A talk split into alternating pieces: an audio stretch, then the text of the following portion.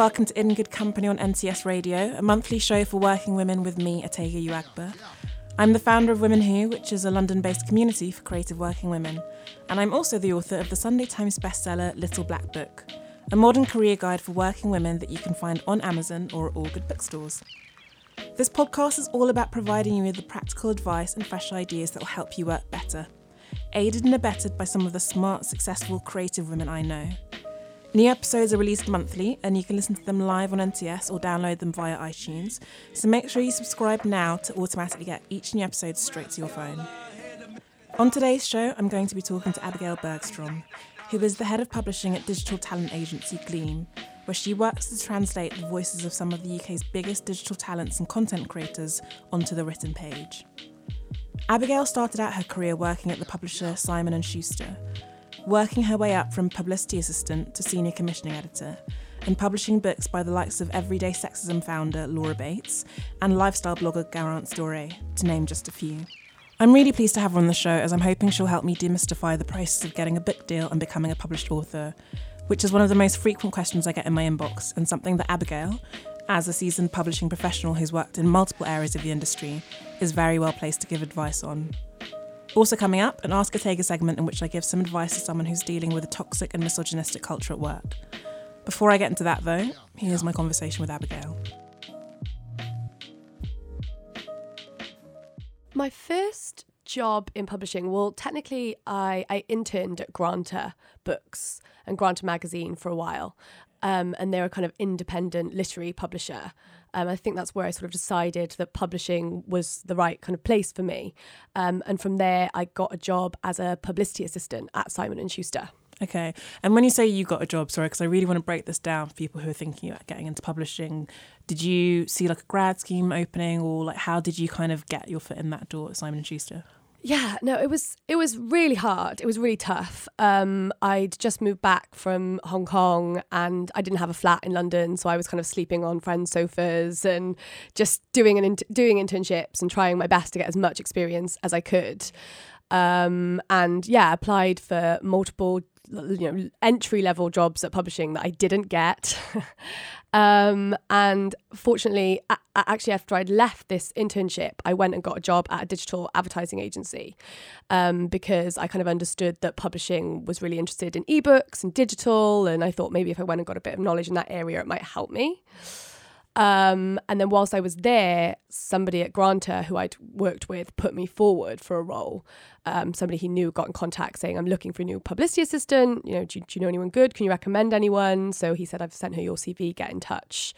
Um, so yeah, I suppose in the end, it sort of came down to that uh, who, you know, making contacts, I guess, and who I knew, but I'd made those quite organically. And how long were you working on the publicity side of things before you transfer to commissioning books and working as an editor? Because my understanding of publishing is that they're two quite separate functions. Yes, yeah, definitely. So um, I was I was there for about six months in the publicity department before I moved across to editorial. Um, an editorial assistant role came up, but it was really interesting actually because when I got into publishing, I think I always thought that fiction was the area that I would go into. I never really considered nonfiction. Um, but I sort of sitting with the fiction editors, I didn't feel like I fit in. It's sort of there was something there that made me felt a bit uneasy. You know, is this the right role for me? Am I going? I mean, this doesn't quite fit, and I don't know why. And I remember um, having a kind of sales conference meeting, and that's where uh, your the editors kind of pitch their books to the sales teams and to the marketing publicity teams, let them know what's coming, what we're going to be publishing the next year. Um, and I remember the non-fiction team just kind of like slow mo, sort of like strutting in, and they were these kind of like. Are they like the cool kids? They were the cool kids. They were they were misfits. They were like super sarcastic. They swore the whole time. They were hilarious, and I just I just was like, oh, you my people. I yeah. feel I get it. The penny sort of dropped when I was like, ah, non-fiction, okay. Mm. And so again, I think it was it was the people that led me um, to apply for the nonfiction editorial assistant role. Mm-hmm. So I moved across. Um, and then I commissioned my first book six months later. Wow! Which, yeah, is is. I, I, mean, I was lucky. I think if I'd been at a different publishing house, I maybe there would have been boundaries put up, yeah. or uh, perhaps um, if I brought forward an idea, it would have been taken off me and I would have kind of helped. Um, but I, I pitched the idea for Everyday Sexism. And I think at the time. That was the first book you commissioned. Yeah. Wow. yeah. Um, oh, I sound like I'm bragging now. No, you absolutely don't. But I just, it's almost like you're kind of buried the lead slightly with that one. Sorry, carry on. Well, I, uh, yeah, there was, I guess there was nobody there, um, nobody on the editorial team at that time who kind of got got it really, I suppose, or or or wanted to wanted to take it on and um, I had a really great mentor who kind of helped me and briefed me with the questions that they would ask. You know, you when you take an idea to the editorial team and you present it to them, you know, you get asked questions. They try and find the holes in the idea, and you know, I was well briefed for that. So I think my boss was impressed by the fact that I had answers to all of his questions. Can you actually explain for anyone who doesn't quite understand? You know publishing and how it works. What is the role of a commissioning editor? Like how do you work with authors and internally as, within a publisher and with agents for instance? Like what did you actually do as part of that job? Sure. So yeah as a as a commissioning editor um you're tasked tasked with um you know commissioning books. It's your job to go out there and find the books that are going to fill the list for the following year or the year after that um, and sometimes you're tasked with commissioning X amount of titles. Uh, sometimes you are asked to commission within a certain area, um, be it sport or humour, etc. Um, and, and a lot of that is, you know, a lot of the big publishers, they don't receive unsolicited submissions. So unless you've got an agent representing you, they don't kind of look and sift through slush piles. They, I guess, they just don't have the time. I mean, I know they just don't have the time. Um, so a big part of their job is having amazing relationships with agents, so that these literary agents know where to send them and who to send each project to. Uh, so, but but but I guess at a, at a junior level, you know, an agent's not going to send something to you. They're sending things to your seniors who have already proven themselves in the space and are already kind of shown they're brilliant at their jobs and already have relationships. You know, you're got, you're not getting lunch done. You know, you're not lunching agents when you're an editorial assistant, for example. So, I think a lot of people, particularly in nonfiction, um, come up with the idea themselves and, and will approach an author direct and try and get a project off the ground in house that doesn't demand that. And I suppose that was what happened with Everyday Sexism. I kind of saw what Laura was doing. I thought it was amazing. And so I reached out to her and sort of said, you know, have you ever thought about uh, writing a book? That's brilliant. Um, I think it's actually really interesting that you have sort of made clear that that's how it happened because one of the things I was going to ask is to what extent does it happen that like a publisher or even an agent kind of has an idea or a concept that they think would make a really good book and then kind of looks for someone appropriate to bring that to life. Is that how you'd say that that worked in that instance or was it a bit different?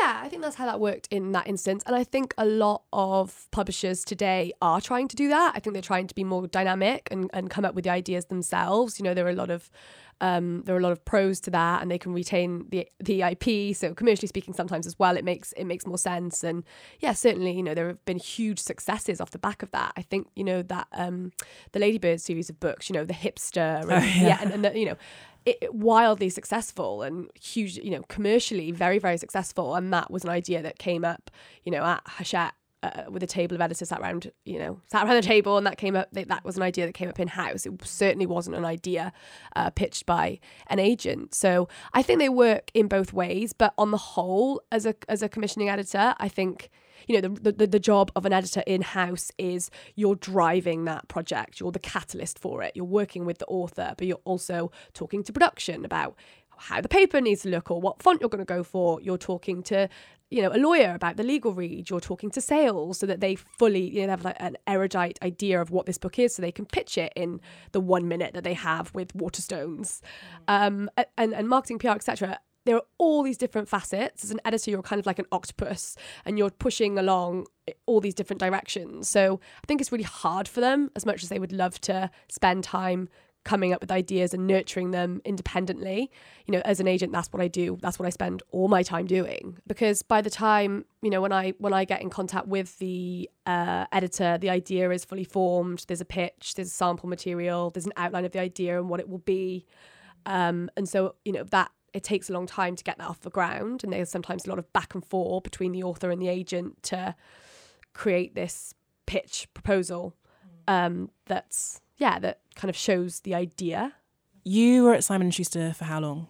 Uh, about five years. Okay. Yeah And then a couple of years ago, you decided to leave to join Gleam. Can you tell me a bit about that decision and why you decided to do that? Yeah, so I think have been at Gleam for three years um, this March. Um, so uh, I guess uh, there there was a few reasons as to why I left. I think the first is I was starting to lose the fire in my belly for commissioning. It started to feel to me a bit of a production line.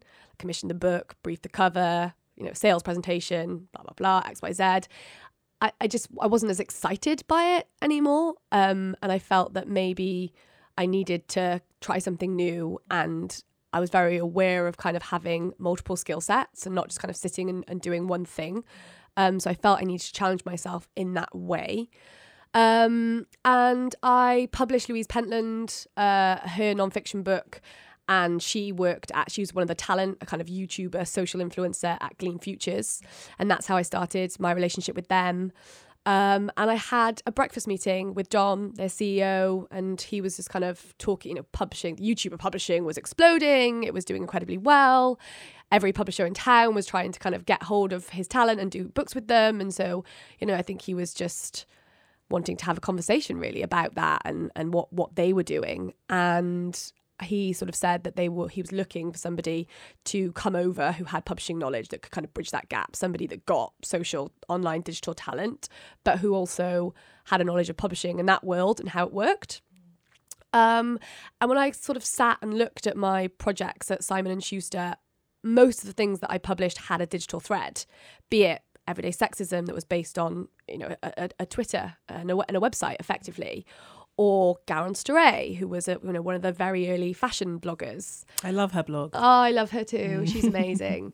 um, so yeah, it sort of made sense, and this idea of you know going from books, which is such an old-fashioned media, and kind of at this cross section of print and digital and, and at Gleam being on the cusp of new media, it felt like a really exciting opportunity. So What was that transition like for you? Because not only were you changing sort of role, you're going from a commissioning editor to an agent, you were also setting up an entirely new division, a digital first company. Like that's a lot of change to make in just one job job Yeah. job hop. Like how was that? yeah, I remember like one of my friends, one of my publishing friends, Harriet, sort of, do, do you do you know do you even know how to be an agent? And I was like, that's what I was going to ask. I was like, did you? How did you learn how to do that? I mean, uh, well, when I when I got to Gleam, I mean, the, the day that I got there, you know, I was handed a laptop, and it was like, there you go, and then and that, that was it. And Dom introduced me to the team, sat and that was it. I was left to my own devices, and that, you know, I was I was terrified. Of course, I was terrified. I was really scared, but I think. Again, I, I left S&S because I wasn't scared anymore. And I think that fear or that like oh shit, am I going to do this wrong or do I know what I'm doing? That's good. That's good because that's what pushes you forward and that's what makes you learn. Um, and Wholeheartedly agree. yeah, and I, you know, I, I had a, I had a really good idea. I, you know, I had a good idea of what an agent did, and of course, I'd, I'd kind of done my research, and I felt that it was something that I could do, and mainly it was about setting up a process for the existing talent there, and setting up a publishing process for Gleam, um, which is what I did the kind of first year that I worked there. Um, yeah. So can you explain to me what exactly your role involves? What does a literary agent do generally? Sure. So I spend a lot of my time uh, because of the nature of what I do as well, which is predominantly nonfiction, although I definitely do do fiction and we're looking to do more. I just spend a lot of my time reading, consuming, um, reading as much as I can. I'm really interested in kind of zeitgeist publishing um, books that are um, tapping into social issues or are kind of tapping into controversial t- controversial topics that aren't necessarily being widely written about. Um, and so it's quite reactive and responsive in that sense. So I will uh, come across somebody who I think is doing something amazing um, and reach out to them and see if they're interested in writing a book. Or sometimes they'll send me and I, you know, Abby, I want to write a book about X, Y, Z, and um, I'll have a meeting with them and decide if maybe I'm the right fit for them. Um, so it, it, sometimes they come to me, sometimes I go to them. Um, and I guess it's a lot of my job is idea generation, um, and then working with that author um, to pull together a really solid proposal or perhaps you know editing that novel and getting it into shape so that it's ready to be submitted. And then a huge part of my job is having great relationships with editors you know knowing exactly what they're looking for um, knowing who to send what uh, it's interesting the smallest of details about an editor can really help you know when something comes in you're like ah i know she'll like this because i remember that time she was saying that her sister does this and it's yeah. you know connecting all those dots and making sure you're getting it into the right hands mm. publishing is a, is a small world but at the same time there's so many different imprints and lots of different specialities and my job is about understanding all of those editors' different tastes yeah. and knowing if they're going to love something or hate something. Mm. And whether they're going to match up with your author's kind of tastes yeah. and, and, the way they like to work as well. Definitely, definitely. And market knowledge, you know, looking like what's mm. working in the market, where's it going, what's not working, what's going to be the next best thing. It's kind of an agent's job to be ahead of the curve and you know you you don't want to be sending something out when it's already in the bestseller list because the reality is there's a lot of copycatting in publishing um i want to walk through the kind of I guess the process of getting a book deal and getting published because as I was saying before that's kind of one of the most common questions that I get people asking me um, sort of like DMing me and emailing me. But the reality is I have one answer which is my own story. Yeah. and I kind of have I think a good idea of how it works more generally. But I think it's still really great to have someone like you who is you know a professional um, kind of explain that. So when it comes to getting an agent where should you look one of the things that you could do is if you have a like if you've read a book and you love it so say there's a particular area of fiction that you love reading and that you've writ- you've written a novel in go to the back of the book and look at the acknowledgements because 9 times out of 10 the author will have thanked their agent and have named them. So that's a really good way of tracking an agent who you know is interested in that type of um, literature. I think twitter albeit obvious, is actually a really great space to track down agents. There's, you know, they're all on there. They're all talking about types of books they're working on. They're all putting out what it is that they're looking for. You can. There are various websites. Um, it's called the artist and writers workbook, I believe. And if you go online there, it will list all the different agencies. And if you go on, there's normally a photograph of the agent and their profile with who they are, what they what they're looking for. So you can find on there who's the right person for you. And then, you know, you send an email. And my advice would be keep it short. Okay. You know, send an you know, a pithy short email of what your idea for your novel is or what your idea for the nonfiction is, and then maybe attach one chapter sample. Okay. You know, if you're a busy agent, you know, sometimes I've got a whole novel, I'll think, oh gosh, I haven't got time to read that. I'll put that there and come back to it later. Whereas if it's like, I've attached a chapter, then I'll just end up clicking on it and think, oh, I can just do this now while I'm eating my lunch or, or whatever. So I think a short, pithy sales pitch actually. You know you're pitching your idea for your book and you've got to make it sound exciting. And what should you look out for in terms of determining whether an agent let's say you have a meeting with an agent or you have a meeting with a couple of agents how do you know whether someone's a good fit for you? I think so much of that is um, chemistry. I mean Uh, you know you're you're you're going to be able to find out exactly what other books this agent's done or who they've represented. So one good thing to do is speak to some of their authors you know reach out to them and kind of ask how their experience have been and, and whether they rec- recommend this agent. I think that's like a really great way. Talk to somebody who's already worked with them um, but but but the main thing is just get chemistry. This person's going to be acting on behalf of you. They're going to be your voice. So you have to feel that you trust them, or that they feel like-minded, or that they are the type of person that you would want to be sat in a room acting as your mouthpiece when when you when you're not there to have your own voice. And say once you've got yourself an agent, what happens next? Do you guys immediately put together a proposal? Do you start reaching out to publishers? Like, what does that process look like?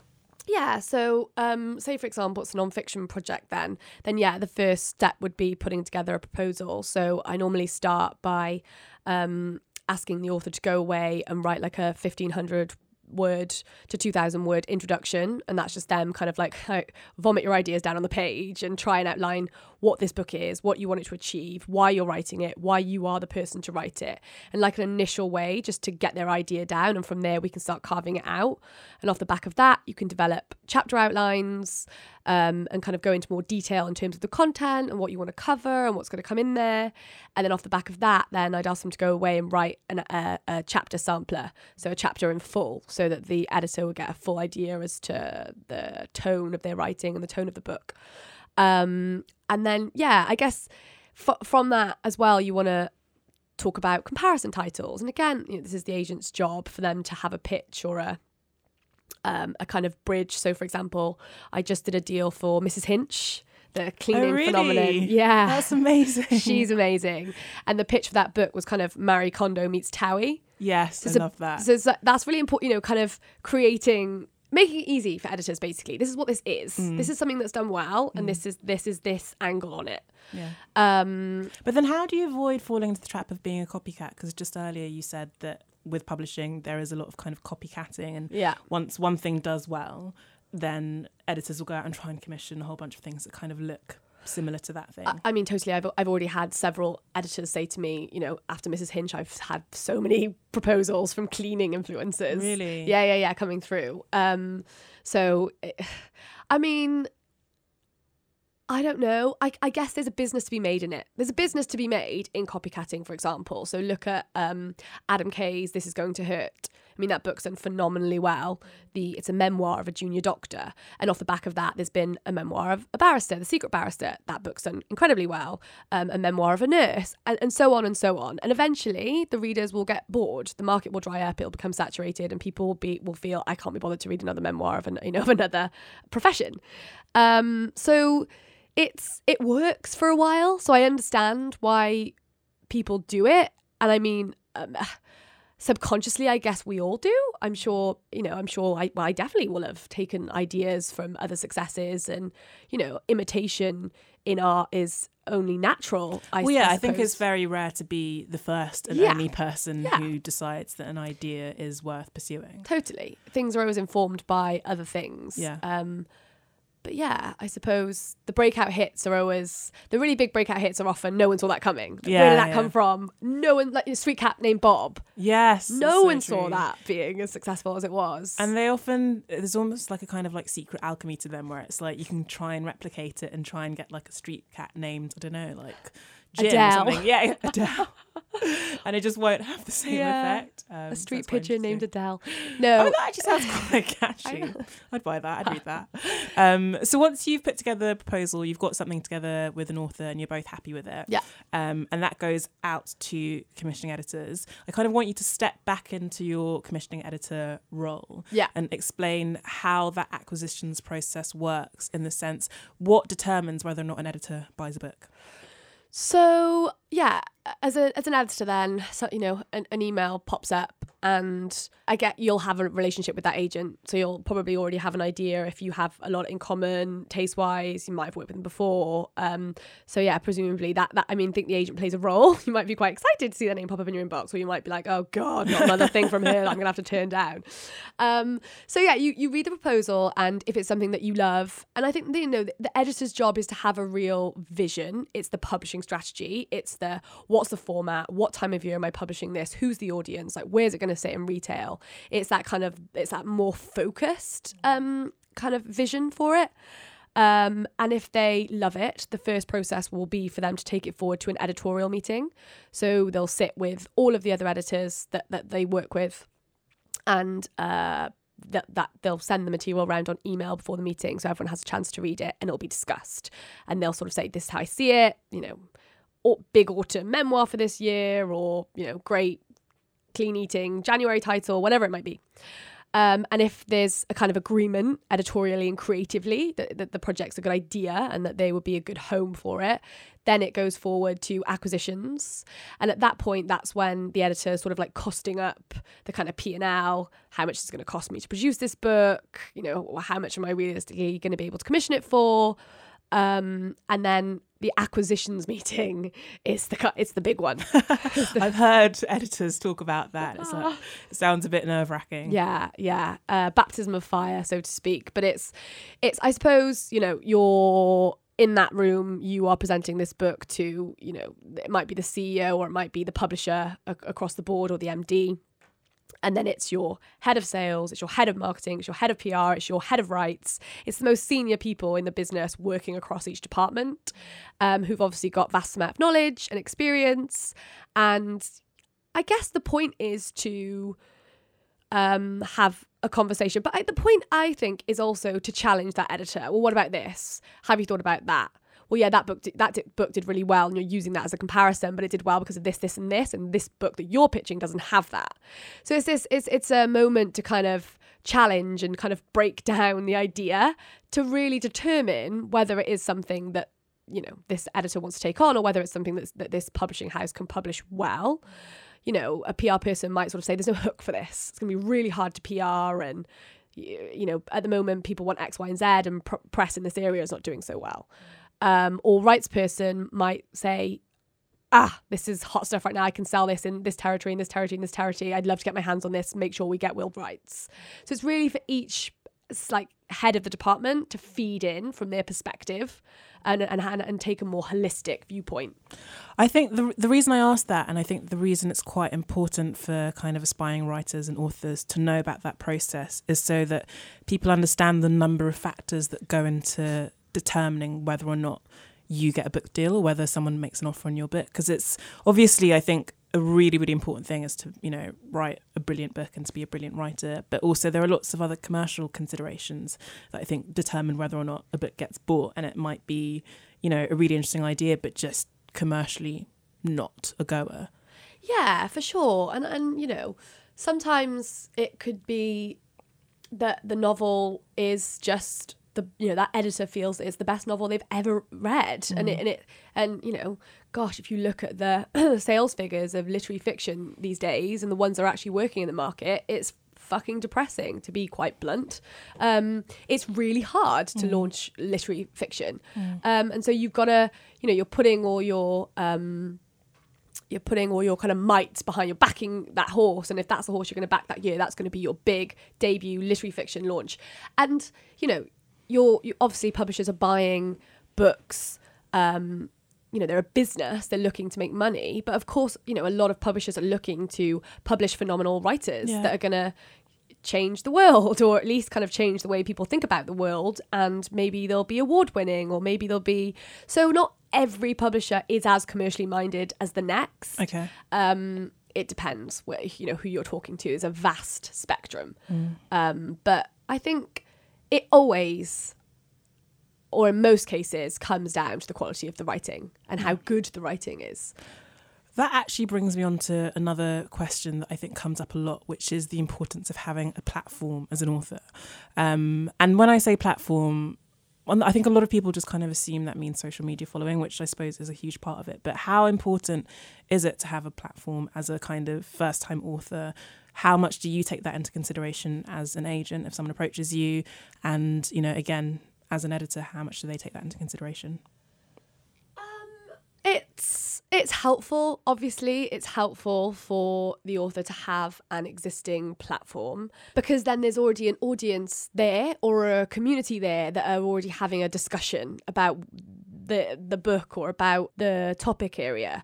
It's not essential but it's helpful. But what i also will say and do say to people that are aspiring writers, you know, you can have somebody that starts becoming a, a Insta book influencer and posting about books online. Um, but all they talk about is, is YA, YA this, YA that, this amazing YA novel that I read, John Green, etc., etc. But then they come out and they want to publish, I don't know, sci-fi, and then actually their platform is really conflicting with what they want to do, and the publisher feels they need to scrap that platform and start again. Mm. You know, it is not essential to have a big Instagram following or to have a successful a successful podcast to get published. Of course it's not. I mean, look at Sally Rooney. She's I mean, that kind of literary phenomenon hasn't happened since Zadie Smith, yeah. probably.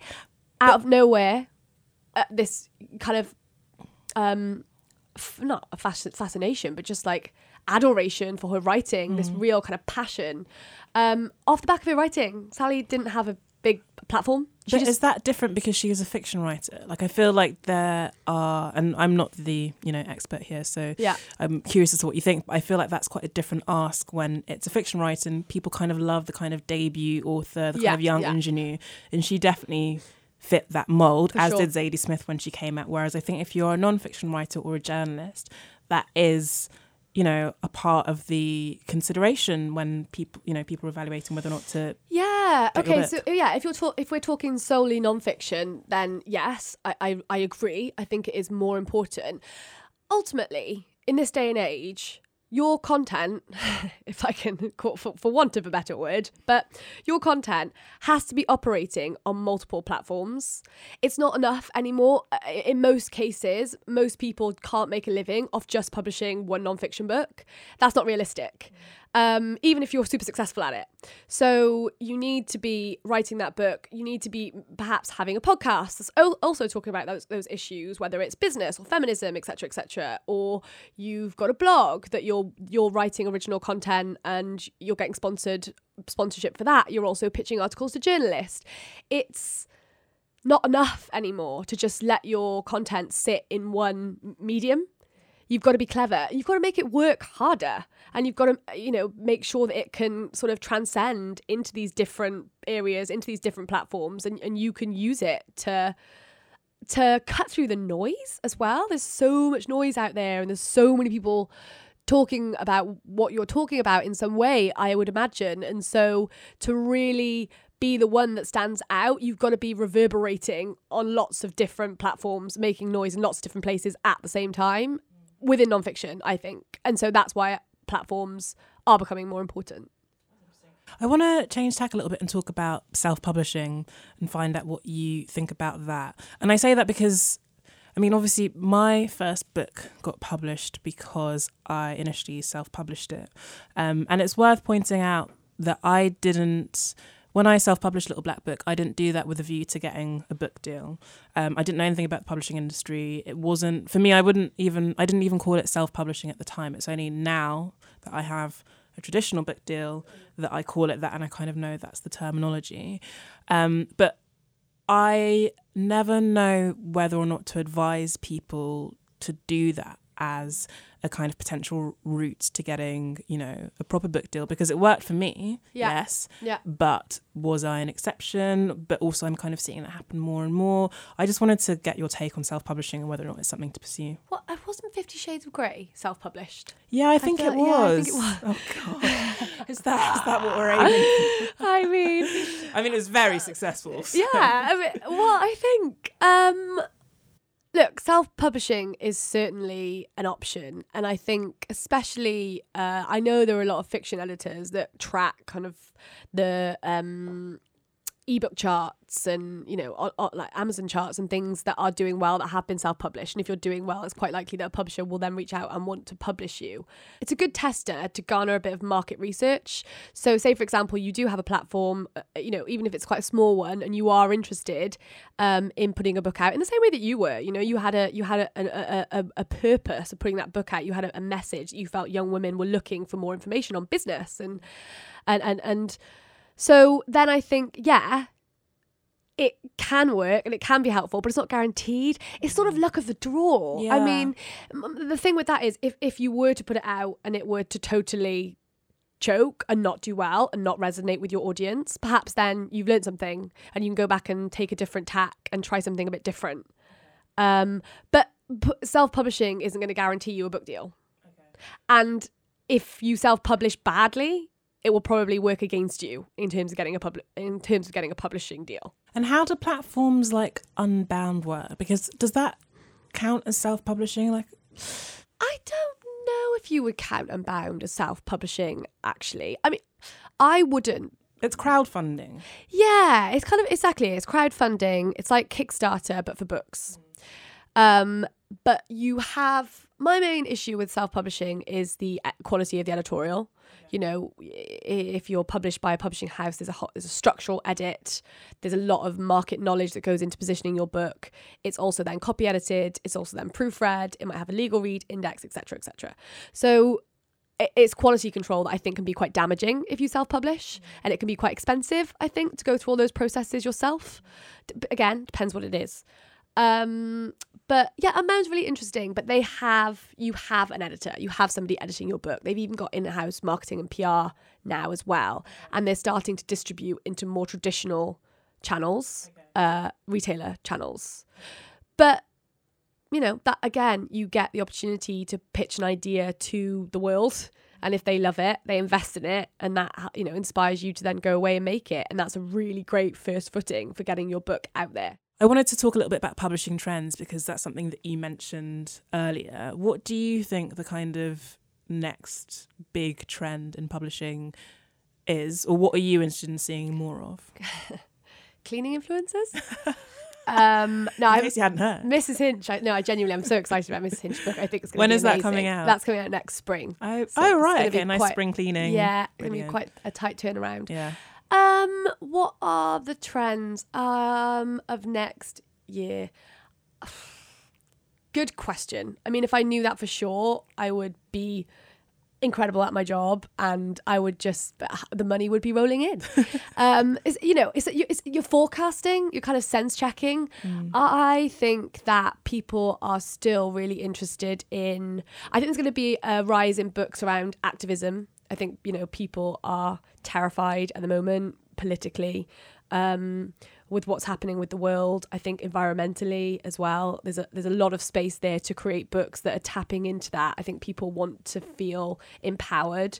I also think that the rise in uh, and you know using books to empower empower themselves through knowledge, and I also think that off the back of there being so much noise and blogs everywhere, articles written by everyone, fake news, Twitter, it's oh, you hit at all angles. People are definitely moving back to expert voices. Hmm. They're not interested in having a book written by Joe Bloggs or hmm. you know so and so writing a book about nutrition. It's they want to know that you've got credibility. You're an expert. You're a doctor. You're a psychologist. You're somebody who's worked in this industry for two decades. Um, so I think people are going to be looking to more serious nonfiction to hmm. kind of um, find a bit of uh, reassurance. Yeah, I that suppose. makes a lot of sense actually.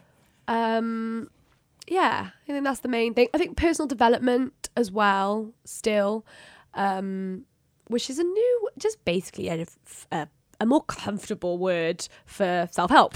You know, I was about to say that just is Yeah. self help. just is self help. But we feel as, as British people, we feel more comfortable with calling it personal development because it sounds more serious. Yeah, I think the term self help has been stigmatized and it Yes. makes people feel like it's this kind of really like floaty, wafty, like American self help books of the 90s, um, like Chicken Soup for the Soul or whatever. Yeah. Which I've never read, but I mean, I'm sure it's pretty good. It's like, I'm sure I'd love it if I read it.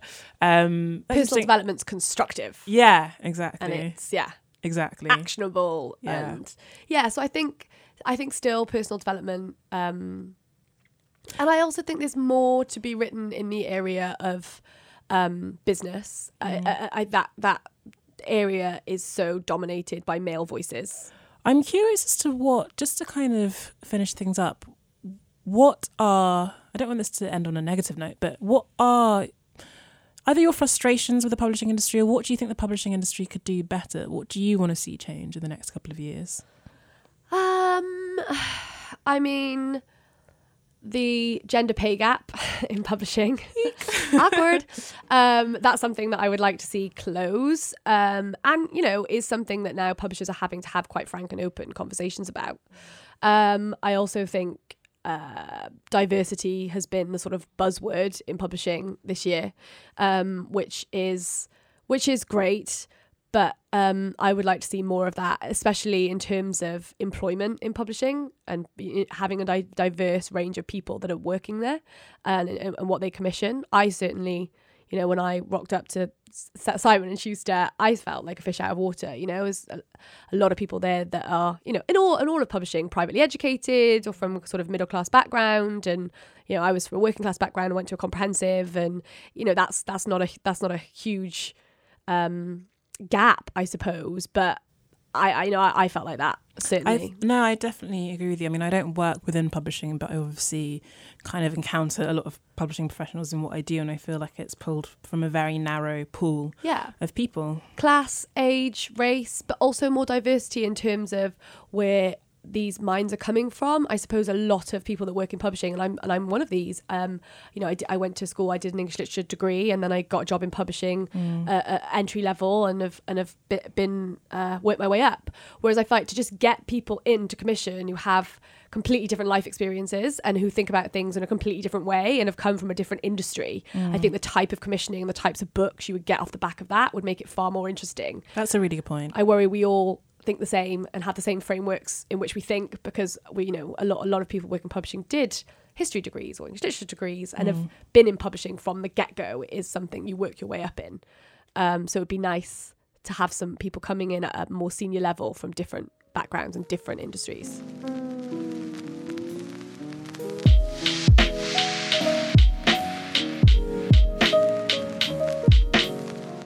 On today's segment of Ask Otegha, I've got a letter from someone who's struggling to cope with the culture of misogyny in her office. Here it is. Dear Otegha, about seven months ago, I was in need of a fresh start and took a position at a new company that seemed to be growing quickly. The role was a big step down and one that, in hindsight, I'm probably somewhat overqualified for, but I've worked hard to find my place in what is a very cliquey and inaccessible environment. Just as I began to feel settled, my team recruited someone new above me.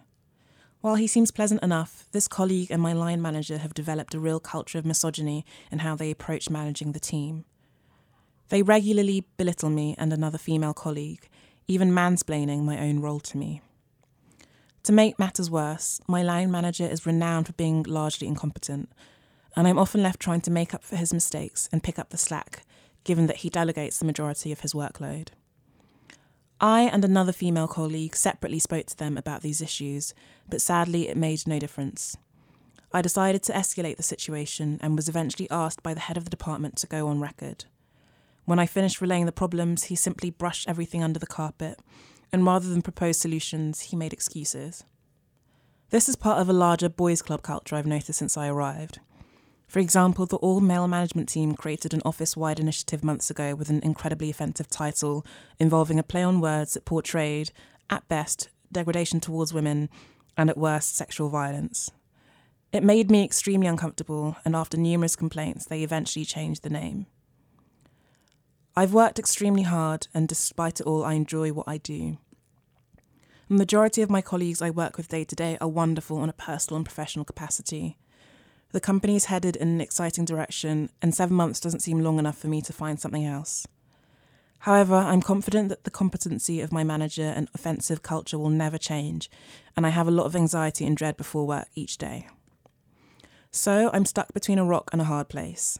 Move on after only seven months, uproot and find a healthier, more professional environment, or stick it out, hope it either changes or that I learn to ignore the issues.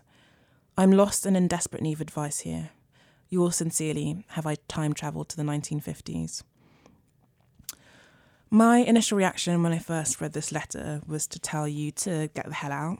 Um, nothing is worse than a toxic and misogynistic working environment, and I'm speaking from personal experience here. I worked in a really awful one a couple of years back, and I quit after, I think it was after about eight months. And to be honest, my only regret is that I didn't quit sooner because working there really did a number on my mental health and just my emotions generally. Um, however, I was struck by the fact that towards the end of your letter, you said that you do actually enjoy your job. And like most of your colleagues, which definitely wasn't the case in my scenario. Um, so it makes me think that maybe there is something there that's worth sticking it out for. Um, with that in mind, my advice would be first of all, continue to call things out. I think it's really good and important that you've kind of spoken up about certain issues. I find, I don't know what the offensive initiative was titled, but I find it bizarre that any office would allow that to happen. Um, so I think it's good that you're speaking up. I think a good strategy to try is enlisting your other female colleagues to do the same. Um, so what you said about you having made separate complaints is actually really good because what you want is for HR and management to be faced with just a large volume of incidents and complaints, which will make have, make them they'll have to start paying attention. So I think keep up the pressure and keep kind of trying to get other women to do the same. Um, it's not going to be easy. I think you should realize that. And if I'm being really honest, you might well be penalized for that in kind of quite subtle ways. So I think you do have to make a decision going into this as to whether that's a trade off you're willing to make um, a good approach to use to kind of try and lessen any kind of blowback is to try and use humour as opposed to being super serious about things. And I know that's not ideal when you're having to, you know, deal with these situations that often leave you seething with rage. You know, you want to be able to just call people out and just, you know, say to their face that they're acting like a dick. But if this is a place where you're determined to stay or you'd like, you know, you enjoy the work and you're doing good work, then you need to try and maintain your relationships to an extent. And if there's one thing that misogynists don't like, it's actually being called out on their misogyny. Uh, so I think if you can try and use humour to sort of puncture their jokes and you know the culture and just make them feel a bit silly, whenever whenever they make these you know misogynistic comments, um, I think that can be a quite strategic way of dealing with it. as opposed to treating it very seriously, even though it is serious. I'm not denying that at all. Uh, on a more practical level, something you should be doing is keeping a written record of every single one of these instances, which you keep at home and not in the office. And so by written, I mean literally paper and pen as opposed to anything digital and you know just have a little notebook so whenever anything happens whenever anyone makes a comment whenever your boss does something just write it down as it happens try and also tell other people um, people who don't work in your company about these incidences. So whether it's like a friend, try and tell two people, but whether it's two friends, um, and you know if offensive emails are sent, then back them up on your personal laptop or your personal email address, just so that you have. Um, you kind of have a log of them. Um, I would keep logging complaints with HR, who I think are probably likely to be a bit more cognizant of the risk that these employees' behaviour poses for the company, um, both kind of reputational and legally. I don't know how the situation is going to pan out for you, but the reason I'm suggesting that you kind of keep notes and make a paper trail and log things with HR is so that if this does escalate to the point where, you know, you decide to leave, there's an employment tribunal, or you need to make a case for unfair dismissal, then it will be absolutely vital that you have concrete evidence and documentation of all of these incidents and the way that your colleagues have been acting. So, as I said, just keep a record. Um, and then on a personal basis, I think it's important that you just kind of check in with yourself regularly and reevaluate the situation every couple of months. Um, I personally don't think staying in a job that makes you miserable is ever really worthwhile, but it doesn't sound like you're quite there yet. And I think it feels like this could go either way at the moment. So just kind of keep evaluating the scenario and your decision to stay. And remember, it's kind of an active opting in for you to stay, and it should always stay that way. Um, if there are people in, the office, you know, your kind of other female colleagues who you feel it's safe to vent to, do that. Um, I know it's probably not the kind of given advice that to, you know, bitch about work um, at work, but to be honest, you kind of need to blow off steam somehow. But yeah, choose who those people are carefully. If you don't feel like there's anyone at work that you can really trust, then save that kind of chat for your friends and family. Um, and last of all, I don't think it's a bad idea to kind of just you know, lightly start job hunting and just having a look at what's out there. I think finding a new job is a process that can take months. And whilst hopefully things improve in the next couple of months in your current job, you don't want to get to the stage where you're actually at breaking point before you start looking for a new job. So I would just kind of start making inquiries, just kind of having a look at what's out there and think of that as a backup plan. Um, the fact that you're just kind of testing the waters. Good luck, and I hope that things improve for you soon. If you've got a career question you'd like my advice on during next month's Ask Otegha segment, just email podcast at womenwho.co and let me know what's on your mind. And that's it for this month. Thank you for tuning in. For more career inspiration and information, follow Women Who at Women Who on Instagram and Twitter, or head to our website www.womenwho.co to sign up for our weekly newsletter, The Roundup, or to apply for a space on our mentor workshop. You can find me at Otegha Uwagba on Instagram and Twitter. And if you're listening on iTunes, don't forget to subscribe. And as always, please leave us a lovely five star review whilst you're there. See you next time.